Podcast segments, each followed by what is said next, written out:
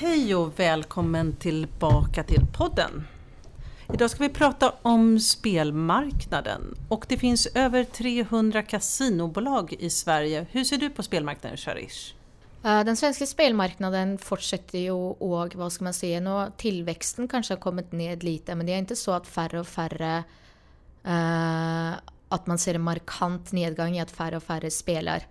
Eh, det har väl blivit mer så att de som faktiskt är intresserade av att spela, de kanske spelar för mer pengar.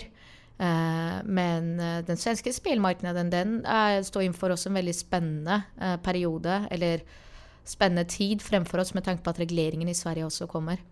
Så prosperous är väl det ord jag vill beskriva. Hur stor är marknaden ungefär om man ser till pengar? Alltså om man ser på pengar så tror jag nog att man ska kunna ett kvartal, uh, tittar man på statistiken från Lotteriinspektionen så är det någonstans mellan 10-12 miljarder per kvartal som uh, man kan, som spelbolagen kan tjäna. Så man kan se att det har vuxit ganska rejält över tid? Ja men det har det absolut. Ja, ja, ja, ja, ja. Är det någon förflyttning? För tidigare kanske det var trav och nu spelar man mer online eller är det så att man spelar mer totalt sett? Alltså, eh, man har ju sett det strukturella skiftet från att det har gått eh, till att vara retail till att det är mer online och den migrationen den fortsätter. Eh, det är enklare att kunna spela för man har sin telefon, du har din padda, du behöver inte sitta hemma via din stationära PC för att sätta ett bett på en match.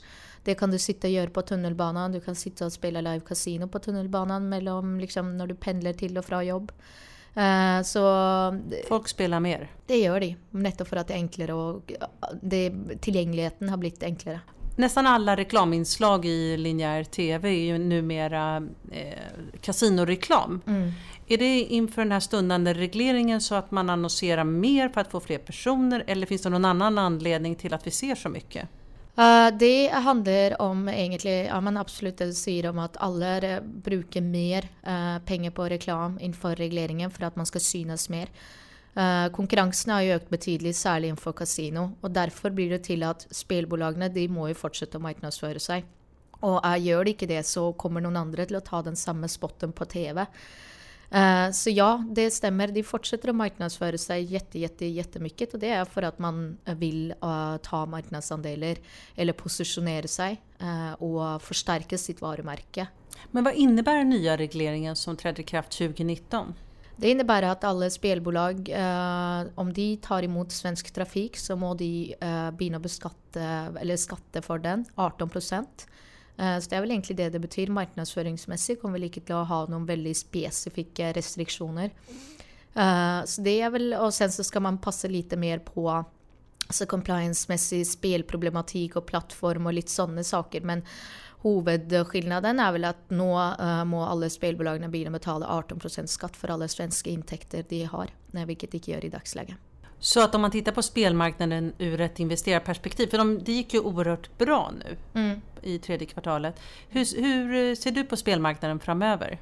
Ja, men, eh, ja, det, där, det är klart att konkurrensen uh, har ökat och det kommer att bli tufft för spelbolagen och att man ser att uh, vinsten inte växer in i 19 uh, från 18. Men uh, det betyder inte att uh, marknaden bara kollapsar fullständigt. Det är bara att vi har ett skifte här nu där man må, faktiskt må börja betala skatt för en marknad som är viktig för dem. Men going forward så tycker jag vel hellre att det handlar om att man väljer sina bets inför sektorn.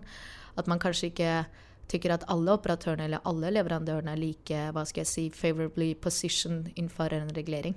Vad ska man titta på som investerare då om man tittar på spelbolag? Jag tror man ska titta väldigt mycket på, är det en operatör så ska man ju faktiskt titta på, har den operatören, eh, vad ska jag säga, brand awareness på vissa viktiga marknader? Har de hög andel reglerade intäkter? Eh, klarar de att betala spelskatter i olika jurisdiktioner men ändå kunna leverera en en OK ebit. Eh, det tycker jag man ska se på och att man ska kunna se om intäkterna deras är sustainable, det vill säga att det kommer från marknader hvor det inte är, uh, som inte är särskilt riskofyllda. Så att kvartal tre har sett ganska bra ut hittills? Hittills ja, det stämmer. Vi har fortsatt en del, väldigt många rapporter igen. Uh, så det var bara de uh, fem första som jag bevakar. Mr Green kom ju också på fredag men den bevakar jag inte. Men där, för alla de andra hade ju gått rätt så bra faktiskt. Det må man säga. Så vad är din prognos för Q4 eller kvartal 4? Alltså Q4 är ju egentligen ett säsongmässigt väldigt, vad ska man säga, ett starkt kvartal. Uh, nu är det så att vi hade en urstark sportsbokmarginal i Q4 i fjol, uh, vilket betyder att spelbolagen fick mer pengar. Uh, och spelarna fick inte så mycket pengar tillbaka med tanke på att det var väldigt många surprising wins, utfall av sportsbok eller sportsresultater. Eh, så man har ju väldigt tuffa komps i Q4, det ska man komma ihåg. Men eh, för vissa bolag ser det ändå okej okay ut. Eh, ja.